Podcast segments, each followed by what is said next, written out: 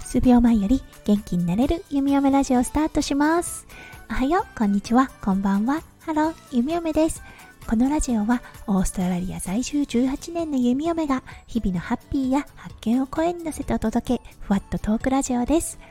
今日は2022年1月23日日曜日ですね。皆さんどんな週末をお過ごしでしょうか？はい、弓嫁だったんですが、今夜はちょっと苦手な夜勤が入っています。そう、だいたいね、2ヶ月に1遍ぐらい夜勤が入っていて、うーん、あまり好きではないのですが、看護師という職業、どうしてもね、夜勤とは切っても切り離せないような状態になっています。なので、ちょっとね、心の準備をしているような弓嫁。はい、そんなオーストラリアからお送りいたしております。はい、今日は母の瞬発力というか反射力。対息子くんに対してですが、超能力ってあるよなって思ったので、その話をさせていただきたいと思います。それでは今日も元気に弓嫁ラジオスタートします。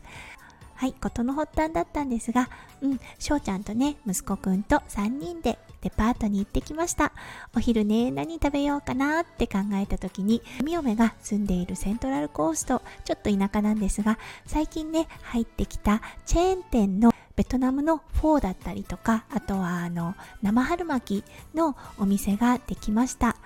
やっぱりアジアンフード大好きな弓嫁たちは今日のお昼はそこにしようと決めたんですね。そしてそのレストランちょっとねアジアの屋台風カフェみたいな感じの雰囲気を作っていて、うん、あのアジアに行かれた方ご存知だと思いますが小さいテーブルに、うん、背もたれのない椅子があってそこでご飯を食べるっていうようなアジアの風景をご想像していただけると、うん、分かりやすいかもしれません。そしてもちろんチャイルドシートっていうのはなくって、うん、2歳児の息子くん座れるかなと思って、そう、背もたれのないストゥールタイプの椅子にね、座ってもらったんです。うん。なんかいけそうって思ったんで、お昼食べ始めたんですよね。でもね、座らせた時に、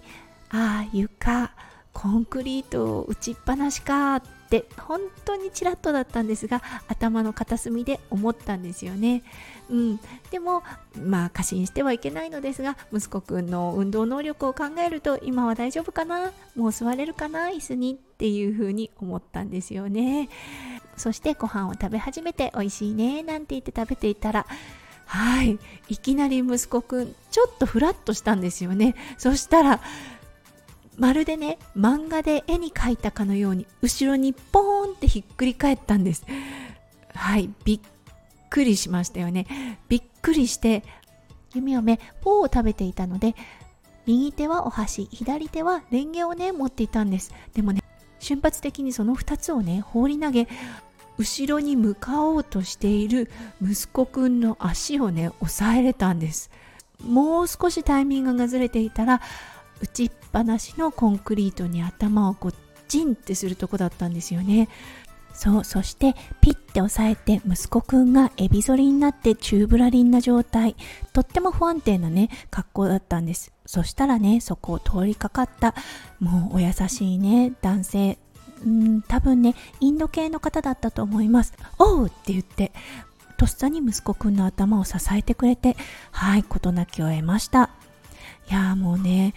うん、まずね自分の体が動けたこと。やっぱりね対息子くんに対しては超能力って働くなって思いました。そしてそう予感はあったってことはそうウォーニングサインっていうのかな。あの危険信号っていうのはね出てたんですよね。そうそれをでも弓嫁が無視してしまったがために息子くんをねちょっと危険にさらしてしまったってことでうんすごくね学びました。やっぱり2歳児できることはねすっごく多くなったんですよね